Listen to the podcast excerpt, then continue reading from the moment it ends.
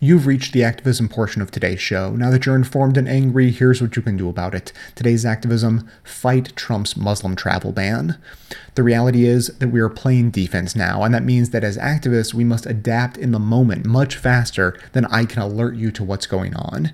It's not the way we would want it, but there's no choice but to practice fast paced reactivism as the Trump administration drops unconstitutional bombshells and blatant lies multiple times a day every day. Here at Best of Left, we've believed for a long time that simple online petitions don't cut it. We've always needed to work much harder than that to make the change we want, and that's never been more true than now.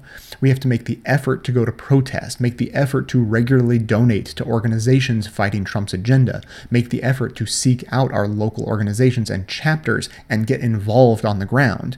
We must make the effort to be so plugged in that when the call comes to take action, as it inevitably will, we're ready and waiting.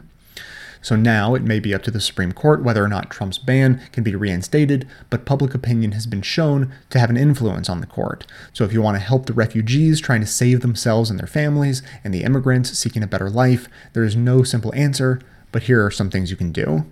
You need to make the effort to call your representative and both senators in your state and show up at their town hall events to demand that they denounce Trump's Muslim ban. Even if they already have, you need to call them to back them up and let them know they are doing the right thing. You need to make the effort to find the local chapter of an organization near you that is working to help refugees and is working to fight the Trump Muslim ban. There are hundreds of these organizations, but we recommend starting with International Rescue Committee, which has program offices located in 29 cities in the US where you can volunteer.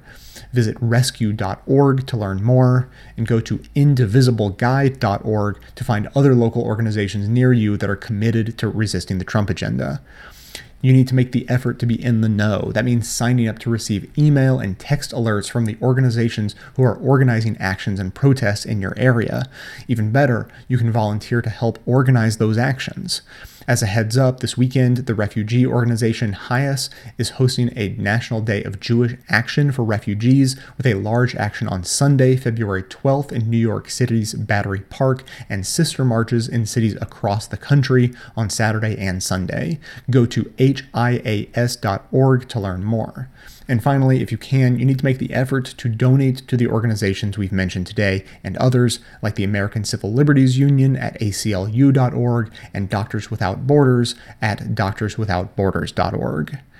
We are committed to amplifying effective activism, and right now, with the incredible flurry of new resistance projects and efforts, we need your help to keep up. If you've come across an action or a new organization that is doing great work getting people engaged to resist the Trump agenda, please share it with us by emailing amanda at bestoftheleft.com.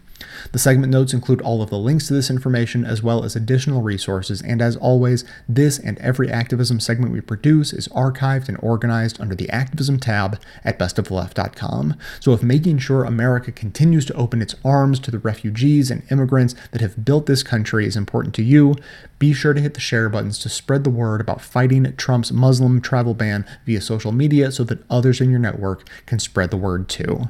Trump and his cronies are waiting for us to get fatigued and roll over. So make a commitment to yourself right now and every day that no matter how many battles we lose, you will not throw up your hands and say the war isn't worth it.